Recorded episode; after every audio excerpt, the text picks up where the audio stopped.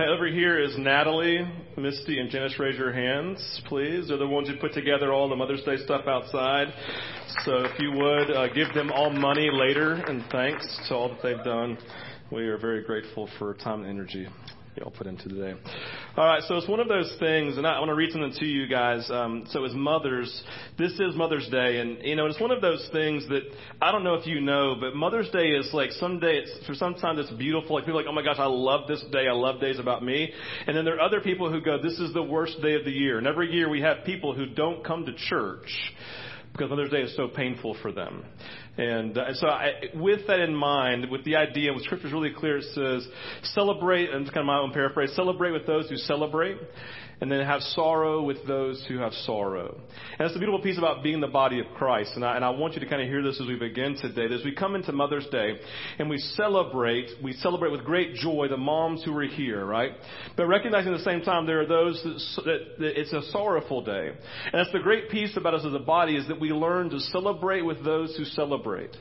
And then we learn to have sorrow with those who have sorrow in the context of that. And so I want to read this to you to create a perspective. It says this. It's not on, it's not on the screen, so I just want you to focus on the words. To those who gave birth this year to their first child, we celebrate with you. To those who lost a child this year, we mourn with you. To those who are in the trenches with little ones every day and wear the badge of food stains, we appreciate you. To those who experience loss through miscarriage, failed adoptions, or running away, we mourn with you. To those who walk in the hard path of infertility, fraught with pokes, prods, tears, and disappointment, we walk with you. And we ask you to forgive us when we say foolish things. We don't mean to make this harder than it is. To those who are foster moms, mentor moms, and spiritual moms, we need you. To those who have warm and close relationships with your children, we celebrate with you. And to those who have disappointment, heartache, and distance with your children, we sit with you. To those who lost their mothers this year, we grieve with you. To those who experienced abuse at the hands of your own mother, we acknowledge your experience. And to those who live through driving tests, medical tests, and the overall testing of motherhood, we are better for having you in our midst. To those who are single and long to be married and mothering your own children, we mourn that life has not turned out the way you long for it to be. To those who step parent, we walk with you on these complex paths. To those who envisioned lavishing love on grandchildren, yet that dream is not to be, we grieve with you. To those who will have emptier nests in the upcoming year, we grieve and we rejoice with you. To those who place children up for adoption, we commend you for your selflessness. And remember now, you hold that child in your heart. And to those who are pregnant with new life, both expected and surprising, we anticipate with you. This Mother's Day, we desire to walk with you. Mothering is not for the faint of heart, and we have real warriors in our midst. We remember you. If you would, I would just invite you to pray with me now for our mothers. And as we pray, I want you to think about it in both contexts that we have great joy with our mothers.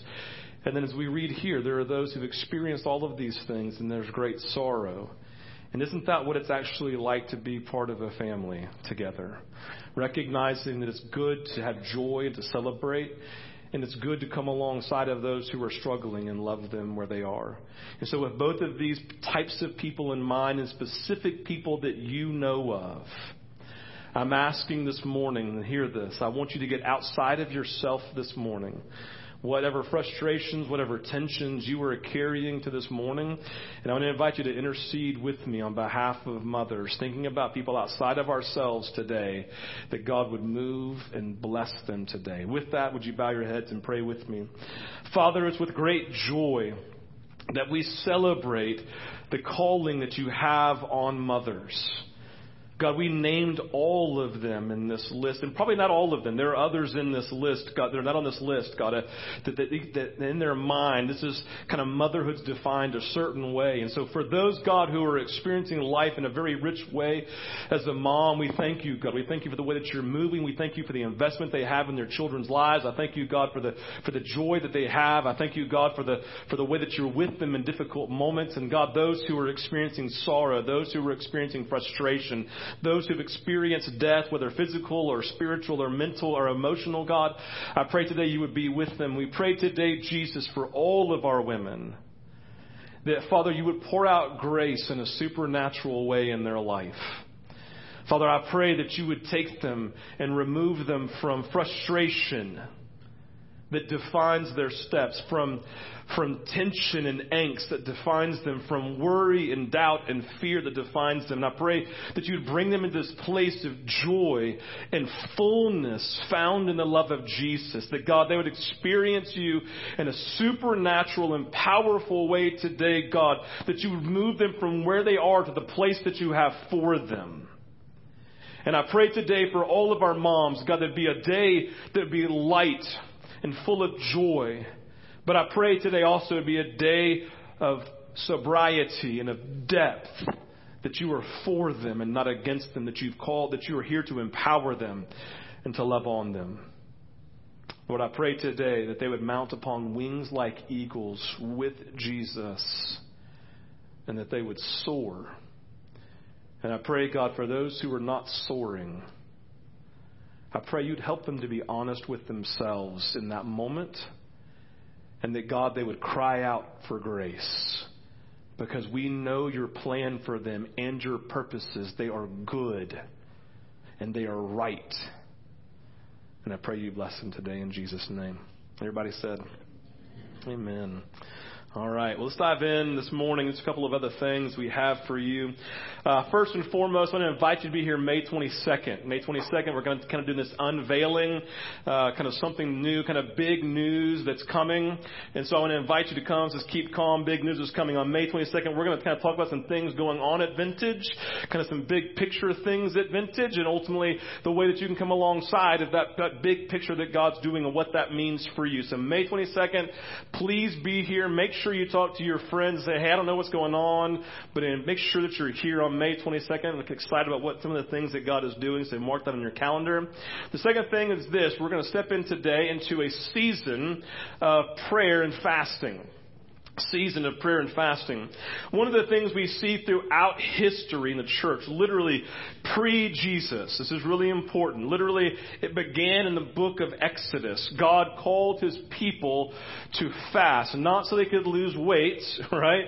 But so that they could connect with God. There's something powerful. We call it the means of grace. We call it a spiritual discipline. And there's all of these means of grace or pathways of God's grace. There's all these disciplines that we embrace that literally, and this is the point, as we embrace them, God's Spirit moves. It's like, it's like we literally enter onto the highway of God's grace. It literally puts us from a side road onto a highway on which God's grace just flows like a river. You think about it. You've heard all your life. You gotta go pray and have a quiet time with Jesus, right? Because prayer and reading scripture is a, is putting us in the pathway of God's grace. That's why we worship, because worship is a pathway of God's grace that we put ourselves on. Throughout the history of the church, fasting, whether you have ever experienced, ever even heard about it, fasting has been one of those things. It literally puts us onto the pathway of God's grace. And so fasting is this literally, literally, it actually means foregoing food for an intended season so that we can go after Jesus. And so we want to invite you in this because one of the things we've talked about as a staff, as a leadership team is that I don't know about you, but there are lots of things we've been crying out to Jesus for for a long time. There are lots of things we've been believing God for for a long time. And so I woke up about two weeks ago. And this is really important. I woke up a couple weeks ago going, God, there are so many distractions in my life. Can anybody attest to distractions in your life that are keeping you from the fullness of God in your life? And what I found is what I, what I found is a couple of things. Number one, there are people who just live in their front, who just live in those distractions, and they're so oblivious to them. They live frustrated. They live frustrated with people. They live more angry with people. They live kind of overwhelmed by life, and it literally defines every step that they take. And I say that's not God's plan for you. We need God's grace because you've probably tried for a long time to get out of it, and you can't. You need God's grace, right? God loves it when his people get to a point saying, God, I can't do it anymore. I need you. And he says, God's, he said, grace upon you. We also, there are things we've been praying for as individuals, as a, as a corporate body. Listen, I've been praying for quote unquote revival since I was 16 years old. God's powerful movement of His Spirit. Literally, it's something I've prayed for for forever. How, how old am I? Whatever, 30, 26 years, right? Quick math, you see that, right? 26 years. 26 years praying for God's grace. God bring revival. And I've, I sat there a couple weeks ago. It's like, well, I mean, I literally woke up into the presence of God saying, I have more, but I can't move because you're in the way. Your thoughts are in my way. Your unbelief is in my way. And so God, so I said, we need grace. And so Scott and I went to Starbucks. We had a, we had a topic of conversation and it just shifted. We talked about needing God's grace. We need it for our own lives. We needed His leadership. And so we talked for an hour and a half about God's grace, the need for it, your need for it, our need for it, the need in our community. Because I'll tell you something, God doesn't need, continue, the community doesn't need vintage as it is. It needs vintage empowered by God's grace. Your neighbors don't need you. They need Jesus to be free to move in you. God needs people who are not bound by your stuff. And you know what stuff I'm talking about. I don't know what your stuff is, but you know. And so we're saying, Jesus, we need grace. We want to get out of the way. We don't want to live frustrated with people. We don't want to live distant from people. We don't want to live bound up all day long by condemnation, fear, anxiety, worry, lust, whatever it may be, Jesus. We want to be free to move. And so God spoke very clearly in the moment to the leadership of Vintage and said, then you need to fast. And so as we fast, what are we fasting for? It's real simple. I'm not fasting for money. I'm not fasting for a car. I'm not fasting for more people at Vintage. I'm. I'm fasting because saying, Jesus, all we need is your grace, your movement, your blessing. That's what we need. So for 21 days, Jesus, we're going to have a season where we are foregoing whatever it is that God calls you to forego that becomes a distraction so that you can focus on Him. At the at 12:30 today, and uh, depending like on vintage time, whatever 12:30 is in our time, 12:30 we're going to send out an email and I'm going to do a little blurb in there for those who were not at church today. Then underneath that are all sorts of resources, documents, some links that you can go to that talk about what is fasting, what are the principles of fasting, what are the practicals of fasting. Listen, if you're a if you're a veteran at fasting, I still encourage you to read it because it'll it'll encourage you. If you are brand new to fasting, then please be smart about it. Go read these things. It's real practical about things that you do. I'd say, if you've never fasted before, then please don't fast 21 days. That's crazy. Start with something you can handle. Fast one meal this week, right? And in that fat, in that meal time, really focus on Jesus. And there are all sorts of fasts you can do. It's all in there. There's a, there's a water fast, a juice fast, there's a Daniel fast, which you eat vegetables. There are, I would say, if you struggle with an eating disorder ever in your life, whether you're a guy or a girl, then you don't fast food. You find something else in your life to get rid of for a season so that you can focus on Jesus. I want you to be smart. Jesus, Jesus wants you to be smart in these things, right? And the idea is this fasting without prayer is just starvation. So don't do that please, listen, if you say, Steve, I physically can't fast right now, but by God, I can go after him in prayer, then I would rather you pray. Take every lunch for the next 21 days and pray. You say, I'm only got a 30 minute lunch. Then eat in five and pray for 25. You say, well, Steve, you don't know how many kids I have. I've got four wild Indians running around my house. God bless them, right? I pray as I walk and chase them down. Pray, right? I mean, literally and let's go after him. Because I don't know about you, but I don't want to get to heaven and be like one of the churches in Revelation. I love this about you, but this I'll hold against you. You've lost your first love. I see your actions and how hard you run after me and how you serve me but with all your heart, but you do it in your own strength and lost your first love. That cannot be said about us. So I'm inviting you into this. And I'm inviting you into this place. Listen, is fasting easy? Absolutely not. I hate fasting, to be honest with you. I'm like, oh, Jesus, anything else I can do besides that, right? Just being completely honest. I don't can be honest with you because I don't, I don't enjoy not eating. I love to eat, right? But there's something powerful as we forego something to say, Jesus, I'm hungry for this, but what I ultimately need is you. Remember Jesus said to his disciples, the disciples said, hey, do you need something, want to get you something to eat? He goes, no, no, I have food you do not know of. Where is it? Did you kind of hide it in your beard? No. It's to do the will of the Father and to know Him. And I'm sustained. Oh, Jesus. So I invite you into that. Listen, Scott reminded me today. Do not start fasting today. This is a feast day. This is a day to celebrate our moms. So please enjoy your meal today and love eating what you're eating with your with your family, okay? Enjoy today. If you're ready to start fasting tomorrow, then start. If you're not, then start praying tomorrow and ask God how you can get involved. What type of fast should you do? When should you fast? And if you and listen, I'm not going to look at you and go, "All right, Graham, bro, what kind of fast are you doing? You 21 day or just doing a one day a week thing? not doing any of that. Remember, there's no listen. Two weeks ago, there's no spiritual elitism. If you fast one day to 21, and I fast only and drink only water, guess what Jesus thinks? If you're both being obedient, then you're equal in my eyes. Do you hear that? It's a really important message. But the, the question for you is what is God calling you to? Right? Are you good with that? All right, so Jesus, I just pray grace upon each person that, Lord, fasting, they may hate it, they may have hated all their experiences in the past.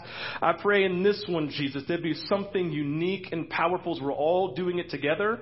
And as we jump into it, Lord, that it may be difficult, but we find you like we never have, and grace flows like a mighty pent up river being driven by the breath of the Lord, as Isaiah called it. And that, Lord, we would just live in the river of your presence and that we've come out of this. Listen, God, I just say, you know it, I have expectations coming out of this fast. I have an expectation of your movement and your power and your blessing and your grace and your freedom for people who don't even know they're in shackles. And I pray, Jesus, in these next 21 days that people who are bound by the enemy and don't even realize because this becomes such a part of their life that you would set them free in Jesus' name. Amen. All right. Let's dive in this morning. Thanks for humoring me on those pieces. A couple of weeks ago, or last week, excuse me, last week, Scott uh, looked at 1 Corinthians chapter 12 and really focused on chapter 7, which said, To each one's given a manifestation of the Spirit for the common good. And so he took that and said, Hey, let's link this, let's link this message of Paul directly to foster care. If you look, you saw up here a second ago when we did our um, uh, that made a glance, we literally had on the, we had up there, says May is foster care month. And most of you know, if you don't know, foster care is, a, is the primary local outreach that we're going after. It's the primary mission of who we are, right? May is National Foster Care Month. And so in this National Foster Care Month, he said, hey, it's who Vintage is as a body. And hear, hear this. This is really important. What this, and I would encourage you to all listen to Scott's message. It was very powerful. But one of the things that he just said was super clear. He said, listen, individually, this is really important, individually, in your own individual calling, you may not be called to literally bring children into your home and to do foster care. Because it's ultimately God's calling upon your life. And we're, and we completely honor that and respect that. But you are one part of the whole body at Vintage which means because we're going after it, it's something that God has a manifestation of the Spirit in you that He wants to do into foster care. So whether it's literally coming and doing babysitting, whether it's literally coming and being a driver one day, literally, whether it's literally like maybe it's like maybe like you want to do ice cream Mondays with the kids in foster care, and all you get to do, all you have to do is just like pick up kids, take them to get ice cream, become their hero, and then bring them home, whatever it may be, right? He said that talents. If you're, he said the idea of if you're doing something that you're good at, a talent that you have, maybe such as, maybe like he said for golf, Scott's a great golfer, so he said maybe it's taking kids and then taking them out, teaching them how to play golf. I'm using something that I have in me, a manifestation of God's gifting in me to become a blessing to foster care. Or if you're growing tomato plants, then grow extra tomato plants to, because you're like really talented at tomato plants, then grow extra tomato plants and give them to people in foster care, right? And so, so Randall put together and her team put together this beautiful board outside. And on the left side, It's just simple, literally. I mean, go read it. It's super simple, practical ways that you can get involved and do things in fostering. And it requires maybe a total of a couple of hours to do some of them and even less than that for others. And so just saying, hey, I'm not saying you have to foster. God can, God can raise it up inside of you if He wants to. But what is the way that you're manifesting God's Spirit in the context of foster care at Vintage? Coming alongside of families. Listen, families who come alongside of us, it's been amazing. People who brought meals, blown me away. Listen, Deborah Seaver just this week brought us two meals, right? Wednesday and Friday.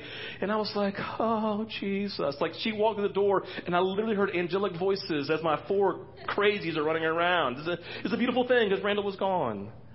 Actually, it was three of them because one of them was with her. But my point is this. So there's practical ways to get plugged in. Second thing, on the right side, God's speaking to us about other things that we can do that fit us and what's going on in our life. And so we just have empty circles where you can write some of those things down. Right? And then you can do those things that fit your calling and what God's doing in you. Okay? So manifestation of the Spirit in the context of foster care. You get this individual calling and we celebrate that, want to get behind what God is doing in you, but we just simply ask if you're part of uh, the, the whole body, that then you are doing something in the midst of vintage, whether it's small in your mind, but big in the eyes of God. Okay? So that's where he went last week, filling it in. May Foster Care Month. We'll talk about it more in the upcoming weeks too. All right. So let's dive in this morning. 1 Corinthians chapter 12. You have your Bibles, you can turn there. Uh, Rob, I don't have my Bible up here, so I just to read along, so just kind of just shift as I shift, okay? So we're going to read the whole thing, verse 4 through 26. Let me get some water to prepare for this. All right, starting in verse 4 says this Now there are varieties of gifts, but the same Spirit, and there are varieties of service, but the same Lord. And there are varieties of activities, but it's the same God who empowers them all and everyone. To each is given the manifestation of the Spirit for the common good. For to one is given to the Spirit the utterance of wisdom, to another the utterance of knowledge according to the same Spirit, to another faith by the same Spirit, to another gifts of healing by the one Spirit, to another the working of miracles, to another prophecy, to another the ability to distinguish between spirits, to another, to, another uh, various kinds of tongues, to another the interpretation of tongues. All these are empowered by one and the same Spirit, who apportions who sets aside, right, to each one individually as he, as God wills. For just as the body is one and has many members, and all the members of the body, though many are one body, so it is with Christ. For in one spirit we were all baptized into one body, Jews or Greeks, slaves or free, and all were made to drink of one spirit. For the body does not consist of one member, but of many. If the foot should say, Because I am not a hand, I do not belong to the body, that would not make it any less a part of the body. And if the ear should say, Because I am not an eye, I do not belong to the body, that would not make it any less a part of the body. If the whole body were an eye, where would the sense of hearing be? If the whole body were an ear, where would, where would be the sense of smell? But as it is, God arranged the members in the body, each one of them as He chose. If all were a single member, where would the body be? As it is, there are many parts, yet one body.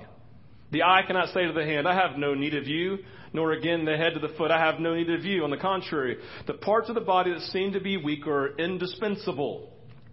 And on these, on those parts of the body that we think less honorable, we bestow the greater honor. And our unpresentable parts are treated with greater modesty, which our more presentable parts do not require. But God has so composed the body, giving greater honor to the part that lacked it that there may be no division in the body, but that the members may have the same care for one another. If one member suffers, all suffer. If one member is honored, all rejoice together.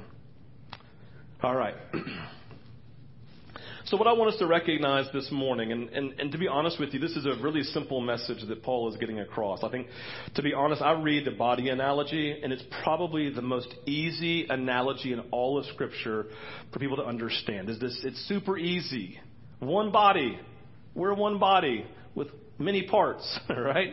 And so Paul comes in in chapter 12, and it's really important to recognize his primary agenda, his primary agenda, his goal is to take really bad and wrong thinking and wrong theology about the gifts and to make it right. Like he wants to take their theology, he wants to take their thinking in the area of the gifts, and he simply wants to make it clear and to create a secure foundation on which he can build his theology of the gifts. So let's just go ahead and state very quickly. All of us in this room probably have some faulty ideas, faulty thinking, and faulty theology somewhere in life right? There's probably some areas that you, I don't care if you grew up in Christian school, went to a Christian college and got Christianized out the wazoo. You probably have wrong thinking because men who had bad or women who had bad theology taught you. And so as we step into this, Paul's saying, listen, you have bad thinking. You have bad theology. You literally, I can't even talk about the gifts yet because there's a faulty foundation upon which I'm building. You have wrong ideas and wrong thoughts about them. I don't care that you've moved in the gifts. Listen, the, the Corinthians had moved in the gifts than in, more than any of us combined in this room. Paul's not having to teach them and tell them they exist and try to explain them. They fully understood them. They were moving in all of them. There was nothing lacking. The gift of tongues, in action. Gift of prophecy, in action. People walk in the room and say, You're filled, you have a demon in you, discerning of spirits, right? Like they're happening all the time. They understand them. Had a faulty theology, a faulty thinking. And so Paul is literally coming and building a theological framework upon which the use of the gifts can stand. That's what we're doing here. We want to come and kind of lay this foundation, the same foundation Paul is laying. Last two weeks ago, we said, read the first three verses. Paul's really clear saying, there's no spiritual elitism. Just because, listen, they used tongues, the gift of tongues, as the sign of who was more spiritual. And if you didn't have it to this degree, then you were less than. And Paul comes and says, listen, they're just spiritual, and unspiritual. They're just saved and unsaved. Therefore, no matter what gift you have, you are all spiritual elites in the eyes of God.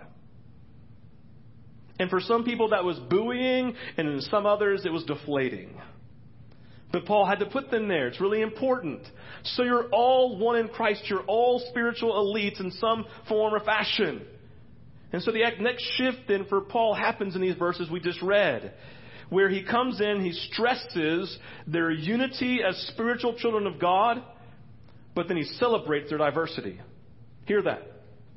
He names their unity and celebrates their diversity.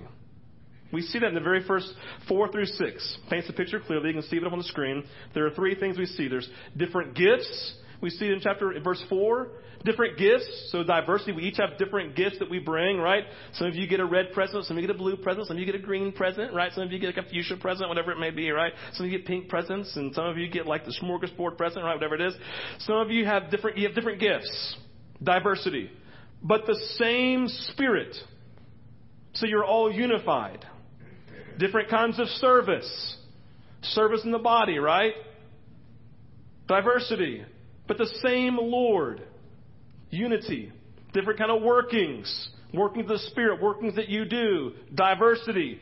But the same God is at work. And so Paul's naming really clear, listen, you're going to be doing different things, but you're all part of one family. You're all unified under one Spirit, one Lord, one God. This is really important because what it does, it puts all of us under the same boat.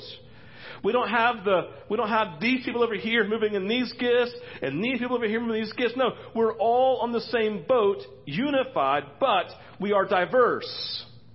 And so if you take anything from this morning, it's this. There is unity for us, but listen, there's unity for us, but there's not uniformity. We're not all the same.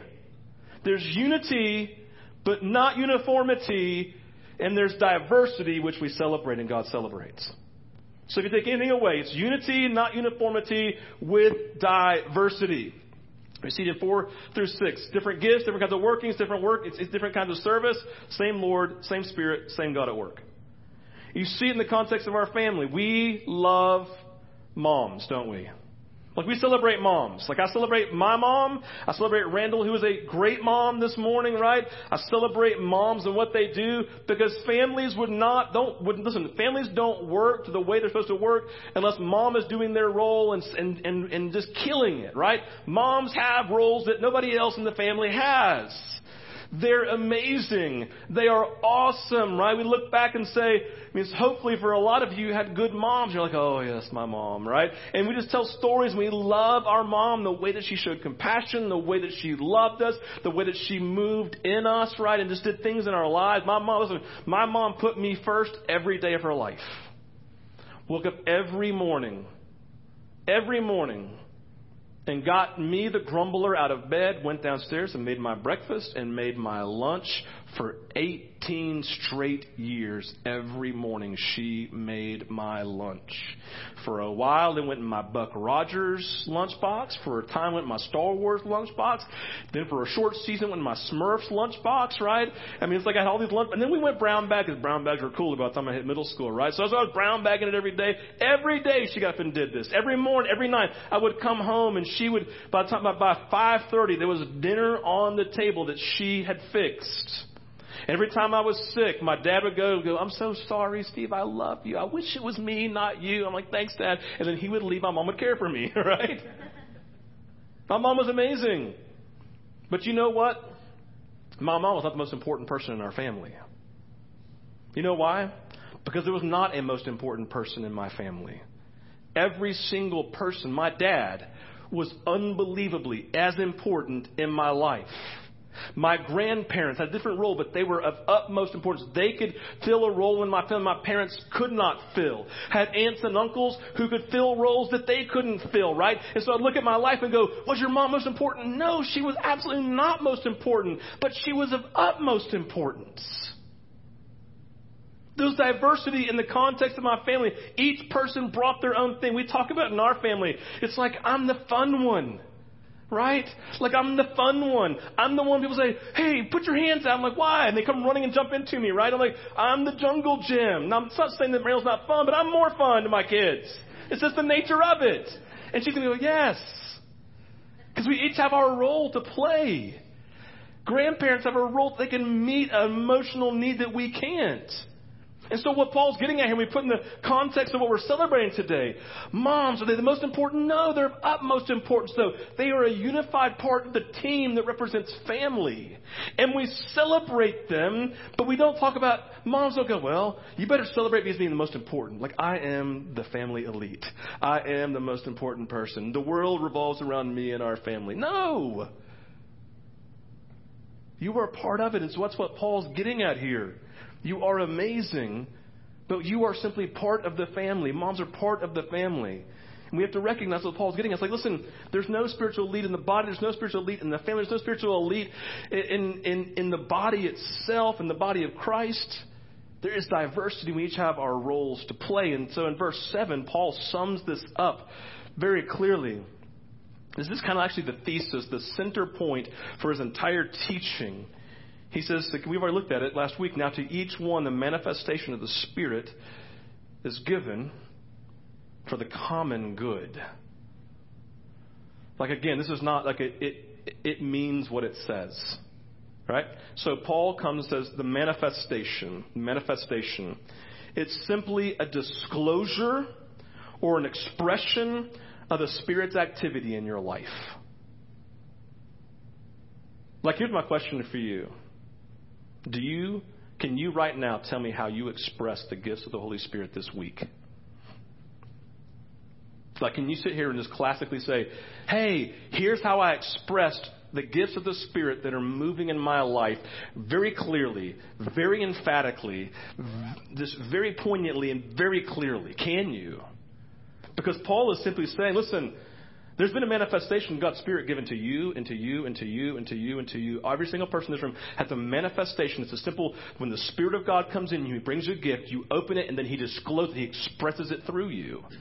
If you can't, then you should probably pay attention. Because the Corinthians were very clear what their manifestations of the, the gifts of the spirits were. The spirit, excuse me, manifestation of the spirit. Well, they knew the gifts that were in their life. And I feel like the greatest lie, the greatest thing, as Scripture says, is do not be ignorant of the gifts.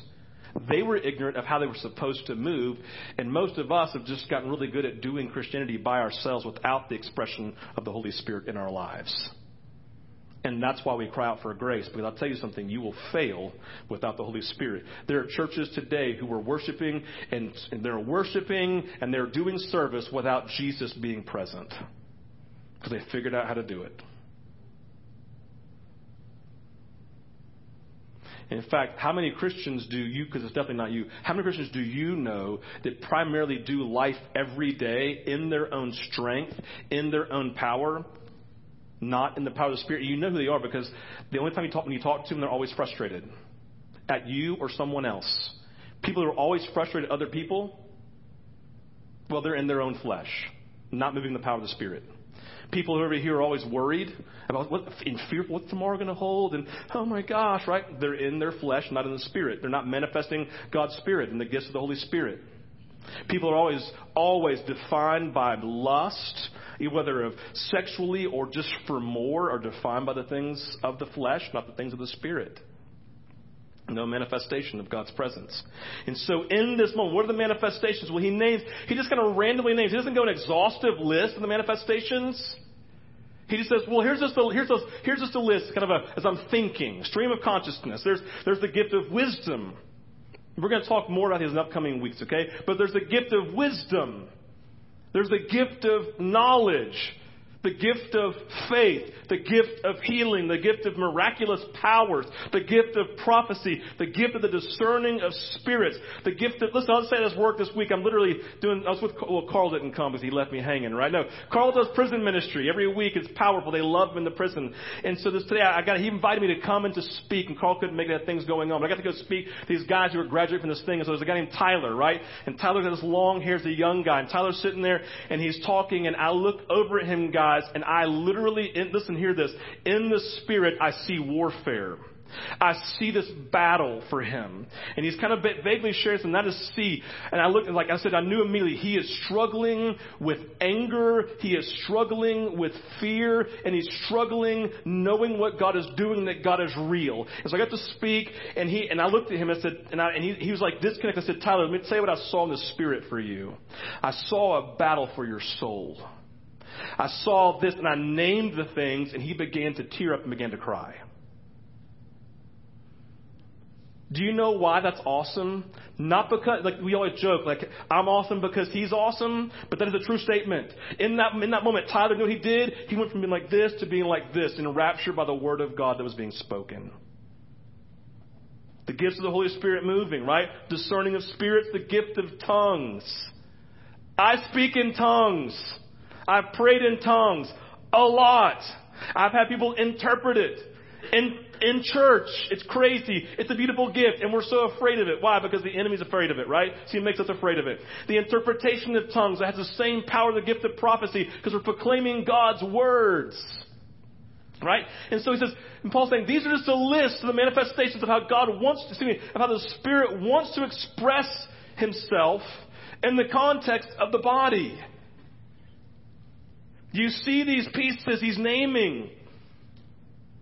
And so he's laying this foundation that all of us, every single one of us, have a manifestation of God's Spirit. We're not elitists. None of these, none of these are elite gifts. None of these are better than the others. No one who moves in one is better than someone who moves in another.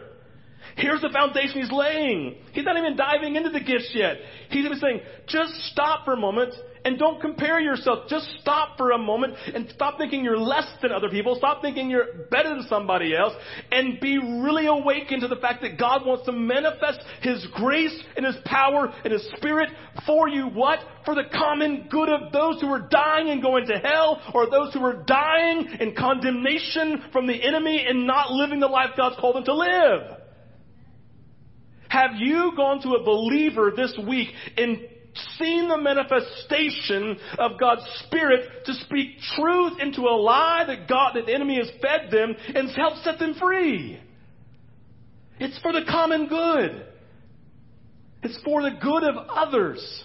And so in this, what we begin to see, it speaks of the conviction, this conviction, they live with a clear understanding and knowledge that they have a gift to manifest And it is not to build themselves up, not to make themselves look better, not to make themselves look elite, but to help those who are in need. And this is the thesis. This is the foundation. This is the whole point of all of Paul's teaching on the gifts of the Holy Spirit. What's the one hinge point, Steve, that all of the gifts, all the gifts hang on? Verse 7 of chapter 12 of 1 Corinthians. There's manifestations of the Spirit for you and you and you and you and you and you and you and you and you and you and you and you and you and you and you and you and me. And you guys back there. Sorry, guys. It's for all of us. And you can move in a way that I can't. And we need you. The world needs you for the common good of those who are struggling. And Paul says this is the hinge point, right? So we see unity. It's for the common good with diversity, with your own unique gifts. Not uniformity because that would be lame. Be completely unuseful. What if my body was made up of 65 ears and no eyeballs? How awkward that. It looked like the book of Ezekiel, kind of, right? If you ever read it. So then in verse 11, Paul restates verse 7 by saying, all of these things, all the gifts, we the wisdom, knowledge, faith, healing, miraculous powers, prophecy, all of these are the work of one and the same Spirit, unity, and He distributes them to each one just as He determines. We're diverse. I, listen, I, I don't ever do this, but look at your neighbor on both sides. Say to the one and then come back to the other. Say, I need your gifts. Look at them. You're like, it's really easy with my wife and my spouse, but the person I don't know, awkward, all right? Listen, it's over here. Janice, raise your hand. 15. Janice needs Misty's gift. Zach, I need your gift. I can't function here at Vintage the way I'm supposed to apart from your gift. And I could say it to every single one of you. Can I tell you the lie of the enemy at Vintage? You're alone. And you have no purpose. The great lie of the enemy is you have no friends. Whatever. We are here for a purpose that God has for us to manifest the gifts of the Spirit for the common good, to not make life about me, but to be a blessing to others. I'll tell you how vintage would get awesome overnight if you stopped only thinking about yourself and what you needed from people and how you could be a blessing to somebody else. Then all of a sudden we all become a blessing to each other. You're like, oh my gosh, now I'm getting loved. It's amazing how that works. The economy of the kingdom. There is uniformity, excuse me, there's unity, not uniformity, with diversity for the common good of the body. That's all of this, right? These gifts are not given to create spiritual elitism or supersized portion of the Spirit. The Spirit distributes the gifts according to His purposes. And it's for all of us and who are in community, and there's no second team less fans. Paul, in trying to build this theology, he's lowering the Corinthians' glamorized estimation of tongues because the gift of tongues had created division. The key verses 7 11, which we just read diversity in all of us, spiritual manifestations for the unity of the body and for the blessing of those who need Christ. Are you spending more time wishing people would be a blessing to you or being a blessing to others?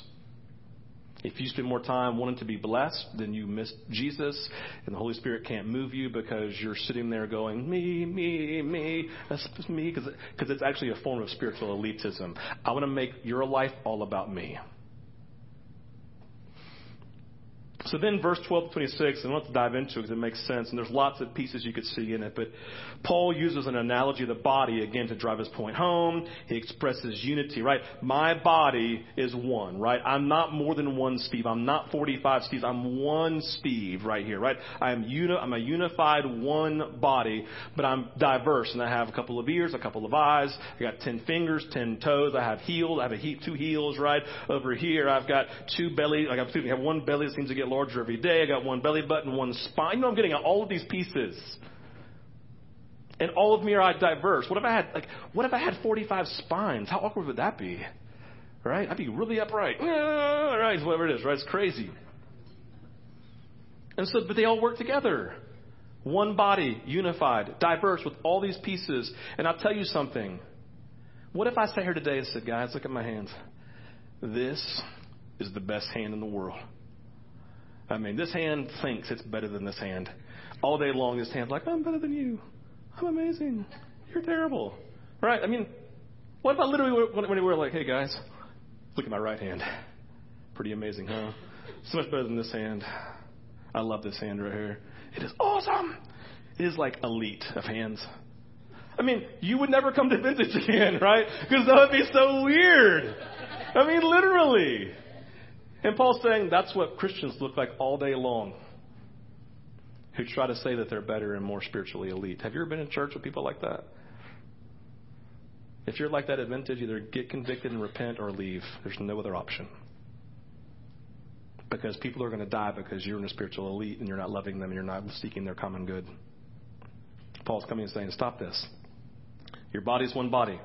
Your body is made up of many, many unique parts, but no part is ultimately more important than another.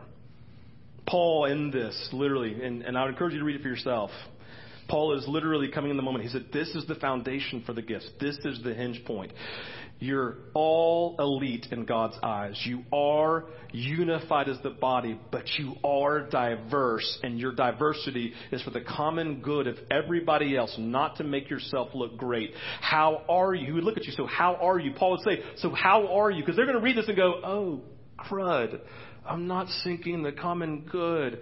Uh, either they're like, but I'm still great in sin, or they're like, oh God, forgive me.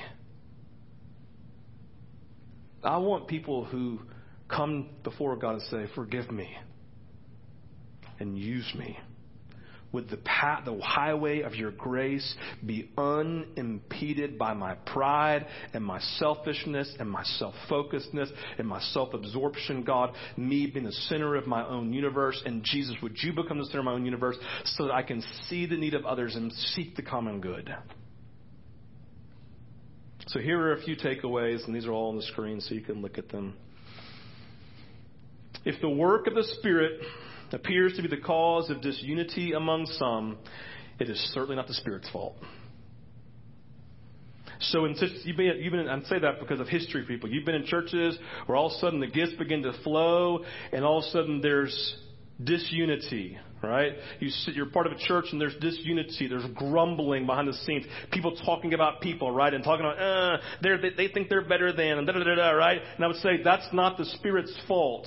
Our common fallenness, our common fallenness, unfortunately causes pride and suspicion and distrust to prevail when it comes to the work of God's Spirit. How are we dying to that?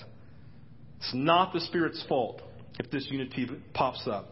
Number two, unity is the result of our common life in the Spirit, not of our own human abilities. So, how do you get unity? Well, I'm, I'm, I'm going to do this, I'm going to do this, I'm going to do this. No. It's you go and pray and seek the common good. You begin to say, Jesus, would you move in power? God, we need your spirit. We cannot program and we cannot force unity. It is dependent upon God's spirit. And as A.W. Tozer said one time, how do we gain, listen, how do we gain unity in the body of Christ? Then we go after Jesus together with our eyes focused on Him. And at the end, we realize we're solely around Him and unified. Do you talk about people or do you pray for unity? Number three, Paul's primary concern in the foundation he is building he is building for the gifts is for diversity on the one hand and for mutual concern in the body on the other, unity. We embrace unity and diversity all at the same time. Someone moves in the gifts of the Spirit in your life, tell them how awesome it was that they did and walk away and praise God rather than going, oh, God, I wish I had that gift.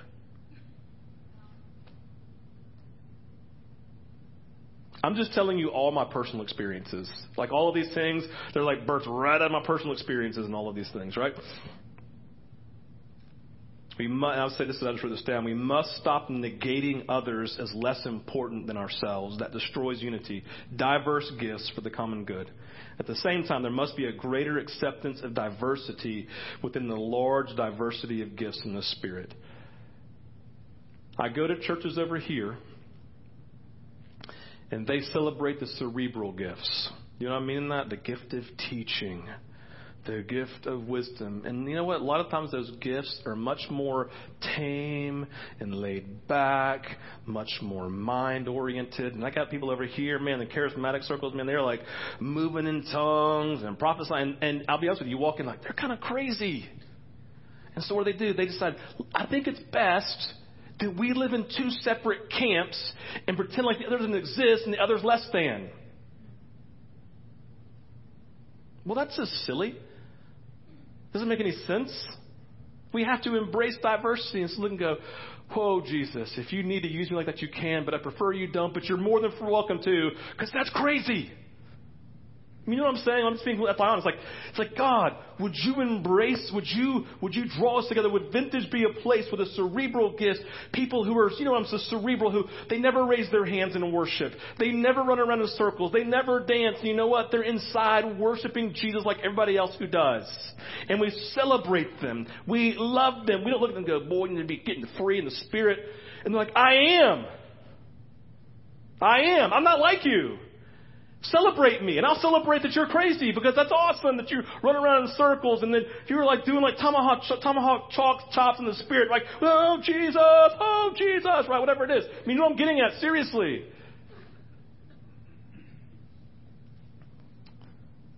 We can't have a singular focus on one type of gifts or one gift itself. We have to celebrate diversity, seek the common good, celebrate people, correct people when they're in error, like Paul is doing, lovingly and kindly, because this is part of your body. My, this doesn't go, you stupid left hand. You caused us to lose the games. You dropped the ball, you idiot. Stop doing this to people. Seriously. I mean, this is to- like, oh, Jesus. mm. I have been so frustrated in the spirit this week with this from people. So frustrated. So frustrated. Jesus, I just, I'm like, I'm done. I'm done with people who are doing this. I'm tired of church who does this. I'm tired of people talking about people. I'm tired of people being negative. I'm tired of people grumbling. I'm tired of all this. Insert your word. I'm tired of it. I'm tired of people not feeling loved. I'm tired of people feeling not feeling like they're connected. I'm tired of people not being feeling like they're part of the body. I'm tired of it. Jesus is too. He said, Seek the common good. Love diversity. There's no such thing as spiritual elites. Manifest the gifts. Learn what they are. It's not, listen, let me say this again. It's not my job to make you not ignorant about the gifts. It's not my job. God's not going to stand. You're not going to stand in heaven and go, "Well, Scott and Steve did not do a good job of teaching about the gifts of the Holy Spirit." Is their fault? Is that going to fly? Absolutely not. Let's embrace. Let's have right hand. I know you dropped the ball, but I love you. I know that you have thorns on you. I love you and will hug you anyway.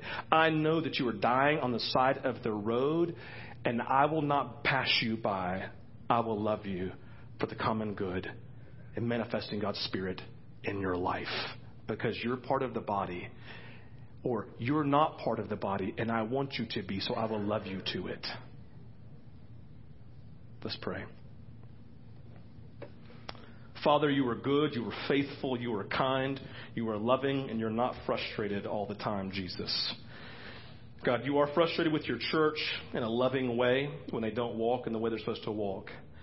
God, I think you get I think you, God, you get sad when we're not actually manifesting the gifts that are sitting there available to be used because we're just ignorant of them, because we're focused on ourselves rather than on the needs of others and how to be a blessing. Jesus, I'm asking this morning that you would build this foundation in, of the Spirit into our lives. I pray this morning, Jesus, that you would take people who are defending themselves right now in their own mind. Well, whatever this, and they did this, whatever it may be, and, say, and they just repent and say, God, I'm sorry. And that God, they would look and say, Now, Jesus, I'm asking for your pathway of grace to flow and power through me so I don't see myself as elite. I don't see someone else as an elite. I don't think less of myself or anyone else, but I see myself as a spiritual elite along with everybody else as a unified body of Christ, same Christ, same Spirit, same Lord.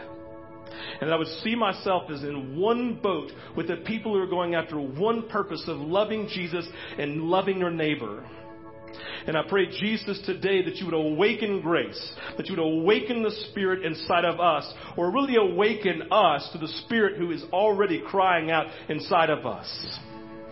I pray, Jesus, for those who are struggling and those who are dying, God, those who are dying on the vine. I pray today that you would awaken them to, to what you only, with their responsibility in that and the lies they have believed. And I pray, God, you would awaken them to their need for Jesus and the confidence that you will move.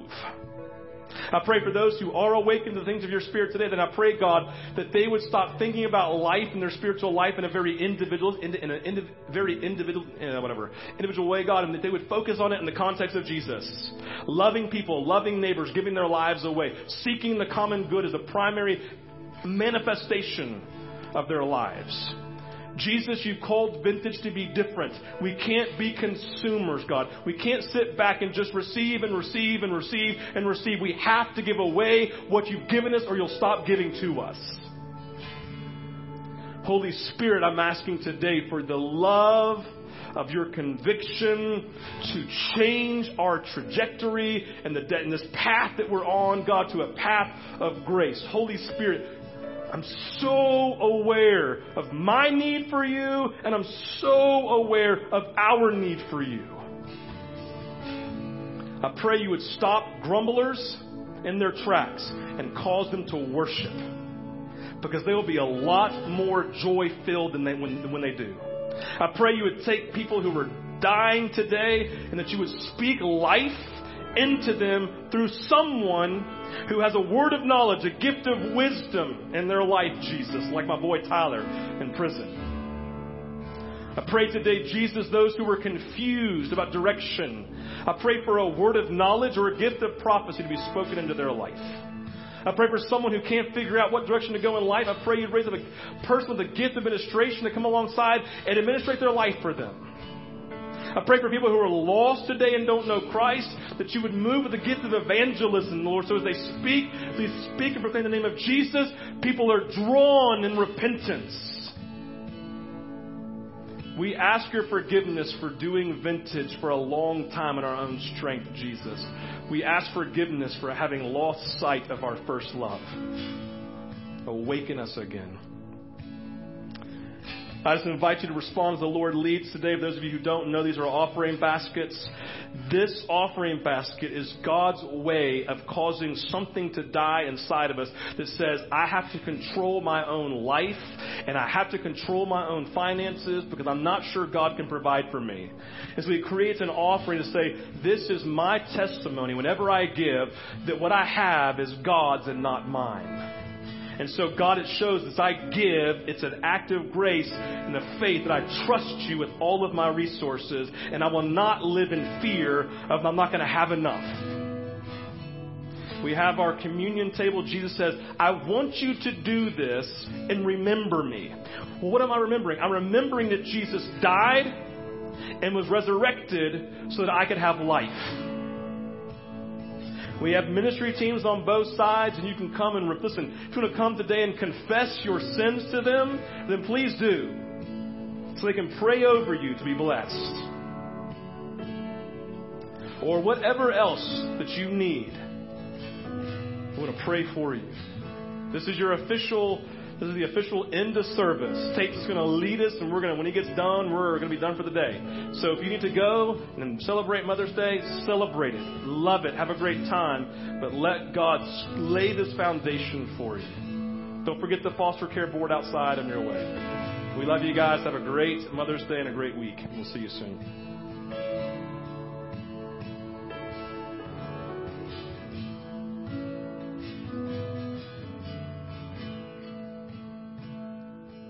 Lord.